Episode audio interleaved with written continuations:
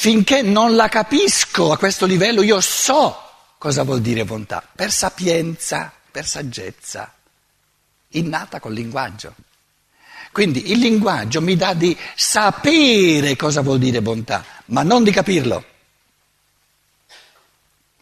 Per capire cosa vuol dire bontà ci devo mettere molto di più, un processo di pensiero tutto mio che deve conquistarsi il concetto puro, pensante, di, di, bontà e non basta avere il sentimento che sa cosa vuol dire, perché lo devo spiegare a uno che non lo sa.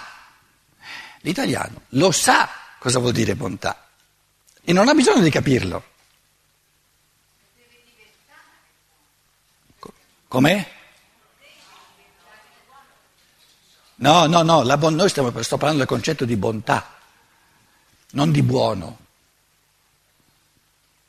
Tu sai cosa vuol dire bontà? Sì, lo sai perché sei italiana, lo sai. Io sto distinguendo tra sapere e capire. Sapio significa gustare. Mm-hmm. Il sapore della parola lo so perché l'ho, l'ho assaporata tante volte. Capire è un capio un agguantare con correnti eteriche che possono agguantare soltanto attivamente. Capisco soltanto ciò che agguanto io, capio, lo devo agguantare. Quindi devo, devo, devo come dire, eh, eh, ehm, eh, far sorgere correnti eteriche che tastano tutto il concetto e lo comprendono. Un'altra alternativa per capire è comprendere. Quindi devo, devo tastare tutto il confine di questo concetto. E tirando il confine del concetto dico, fin qui è essenziale al concetto, questo è il confine, oltre il confine sono accidentale. Devo distinguere ciò che è essenziale al concetto di bontà e ciò che è accidentale. E per far questo è un processo di capio, comprendere.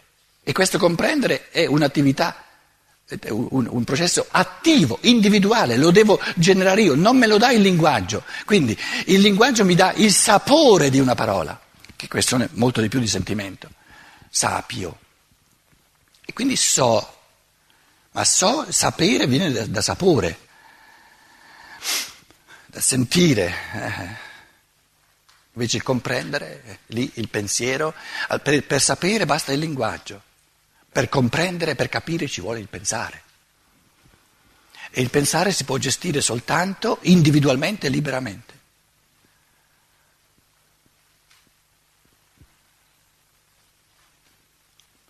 E soltanto quando capisco, nella misura in cui capisco cosa vuol dire bontà, lo posso spiegare a un altro, in qualsiasi lingua. Perché un concetto, il, il, il livello del pensiero si può esprimere in tutte le lingue e si esprime in tutte le lingue, ovviamente.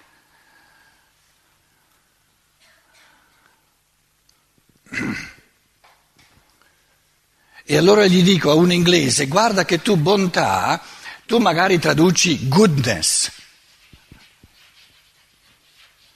perché non hai altre parole, però devi sapere che goodness no, ha un sapore, per chi è di lingua inglese, tutto diverso da, dal sapore che uno sente, che uno assapora quando sente bontà. Adesso non so quanti di voi qui sappiano l'inglese, bisogna saperlo, saperlo a livelli un po'... però chi sa l'inglese mi dirà subito, anche perché noi siamo italiani, che si assapora molto di meno quando l'inglese o l'americano che dice goodness, invece nella bontà c'è molta di più, c'è più una carica. Ecco, la carica di questa, di questa, parola, il sapore di questa parola ha una carica molto maggiore, goodness è come un, capito, un, un estratto.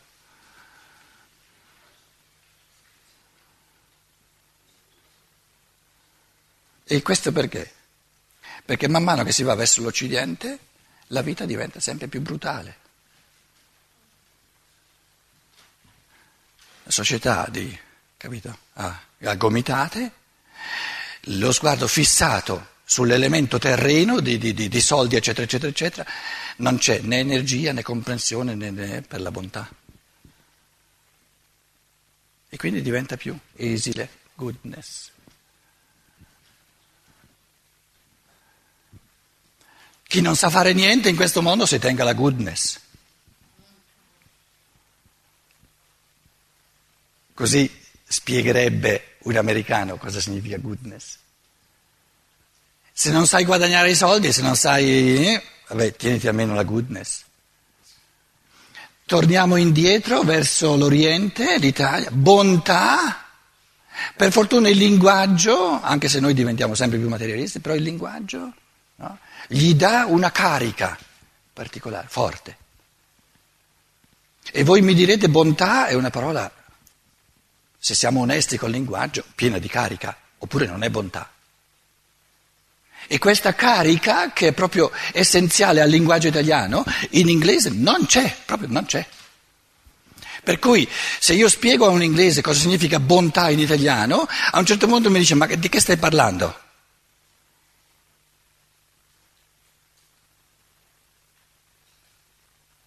Adesso è un sapore, un sapere che il suo linguaggio non gli dà, non ce l'ha, perché manca l'esperienza.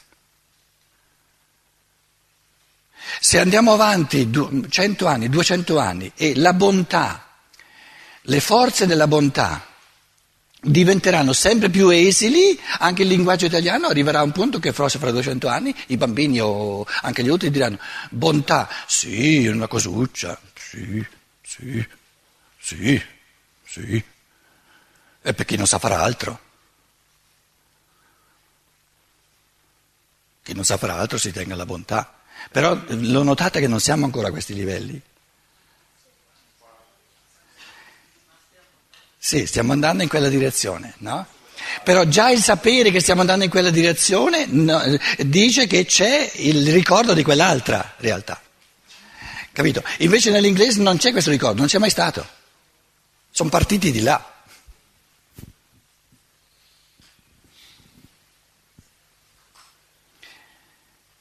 Allora leggiamo il 14 e poi facciamo una pausa. Mi trovo nella medesima condizione persino quando lascio avverarsi lo stato di eccezione nel quale penso sopra il mio stesso pensare. Vale la stessa cosa. Se io penso sul mio pensare, il pensare su cui penso è lo stesso che esercito attualmente? No, è la stessa natura ma non lo stesso.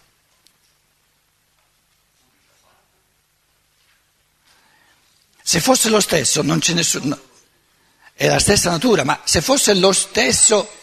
Sì, ma se fosse lo stesso non ci sarebbe nulla da osservare, perché sta ancora venendo creato, non c'è ancora nulla da osservare.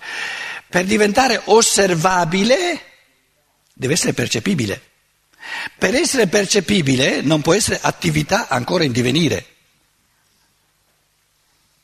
Quindi l'evoluzione nel tempo, lo spirito umano la vive proprio in questa scissione del pensare tra l'attività pura nel presente come presenza di spirito che è attività pura e il già pensato. Questa è l'esperienza del tempo. Solo così possiamo sapere che c'è il tempo. Possiamo sapere che c'è il tempo.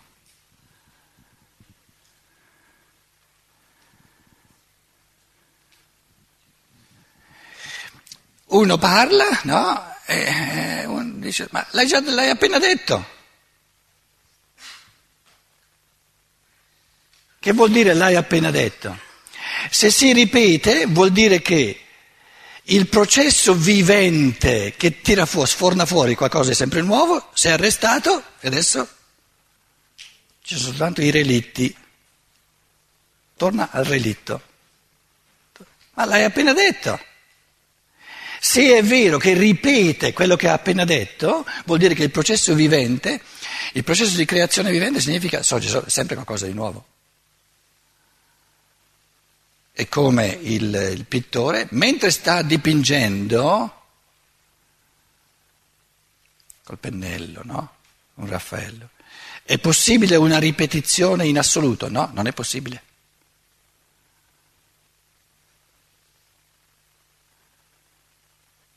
Non è possibile. No, ma neanche, ma neanche, neanche. Anche se tu vuoi, volitivamente, ripetere la pennellata tale e quale, non sarà mai tale e quale. E questa è un'immagine proprio del pensare, una ripetizione pura. Non esiste, perché altrimenti il pensare non sarebbe un'attività.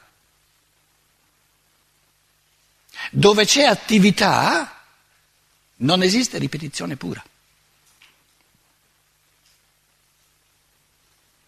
Anche un pianista che mi ripete cinque volte la stessa nota non sarà mai del tutto uguale, è escluso.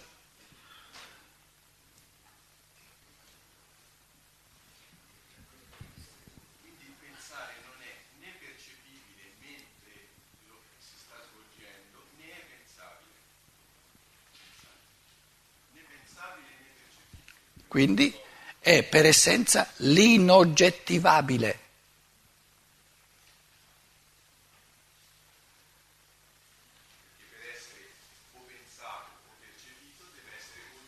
Circoscritto, oggettivizzato, quindi è puro movimento. Puro movimento. E l'altra, eh, un pochino più contenutistica, pura creazione. Però creazione in moto, creazione che crea non creazione già creata, non è il creato, è il creare. E allora, in, siccome il tedesco ha il, il, il, sostantivo in tedesco fa anche da, da, verbo, in italiano bisogna avere il coraggio di ricorrere ai verbi, perché il verbo è un'azione. Quindi il pensare non è lo stesso che il pensiero, lo stesso che il pensiero o addirittura il pensato o i pensieri. Il pensare, e noi in fondo stiamo, stiamo cercando di riconquistare, anche in italiano, perché di meglio non abbiamo, no? La, il concetto del pensare. Questo è il concetto con cui abbiamo a che fare, in quanto attività creatrice spirituale, artistica. Sì, il verbo all'infinito di infinito. Allora, eh, stiamo parlando del pensare, un po' più difficile in italiano. Parliamo del dipingere. Cos'è il concetto del dipingere? Cosa vuol dire dipingere? Essere nell'attività di dipingere. Non la puoi circoscrivere perché è aperta, è aperta, è aperta. Oppure smette di dipingere. Ma se smette di dipingere ha finito di dipingere. Allora cos'è il dipingere? Attività pura. Però eh, tutte le altre attività sono sempre impure, non possono mai essere pure del tutto, perché hanno a che fare con un oggetto, con un materiale che dà, ha delle leggi ben precise. L'unica attività che ha la possibilità di essere pura come attività, perché non, non consente nessuna passività, è il pensare. Nel pensare avviene soltanto ciò che io creo. Elementi di impurità non ci sono, non è neanche possibile. Perché il non pensato, ciò che non, non ha nulla a che fare col pensare, sta fuori. Quindi va, va recuperato l'infinito, molto importante eh, come fattore del linguaggio, il pensare. E tanto è vero che eh, il linguaggio, no, il, la, il, genio del linguaggio ci consente proprio, anche in italiano, eh, mica eh, la lingua italiana non è da poco, di oggettivare di, di, di, il, il, l'infinito, il pensare. Cos'è il pensare? L'attività del pensare.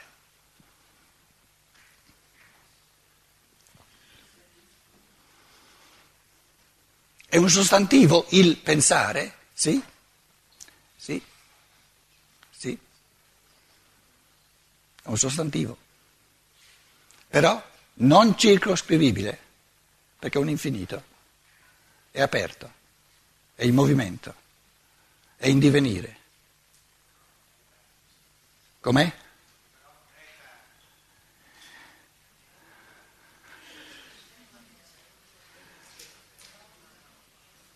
Però non è eterno. Cosa vuoi dire non è eterno?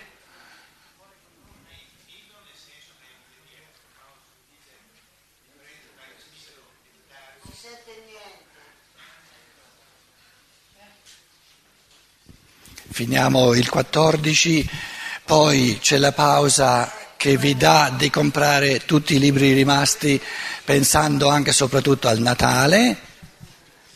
Sì, finisce il 14 e se te mi interrompi allora ci mettiamo un pochino più di tempo, capito? E poi eh, ehm, se siete fortunati, insomma, ci sarà un po' di posto anche per voi. Stiamo a vedere. Allora, 14. Mi trovo nella medesima condizione persino quando lascio avverarsi lo stato di eccezione nel quale penso sopra il mio stesso pensare. Non posso mai osservare il mio pensare presente, perché dovrebbe già esserci per poter venire, per, per poter, venire, per poter pensarci sopra, per poter osservarlo. Io posso solo più tardi fare oggetto del pensare le esperienze che ho fatte riguardo al mio processo di pensiero. Se volessi osservare il mio pensare presente, vedete che qui usa l'infinitivo, eh? l'infinito, il pensare presente, dovrei scindermi in due persone. Una che pensa e l'altra che osserva se stessa mentre pensa. Ma ciò non posso farlo. Posso compierlo soltanto in due atti distinti nel tempo, uno dopo l'altro. Il pensare che deve essere osservato non è mai quello che si trova in attività, ma un altro di altra natura, eh? cioè ha finito di essere attività e quindi è diventato altro. Però all'origine era della stessa natura, ma all'origine però, mentre veniva pensato. Se a questo scopo io faccia delle osservazioni sul mio stesso precedente pensare, o se segua il processo di pensiero di un'altra persona, o se finalmente io presupponga, come nel caso del moto delle palle di biliardo, un processo fittizio di pensiero, è indifferente.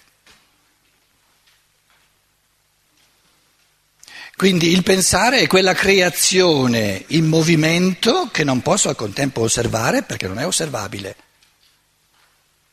È un creare puro.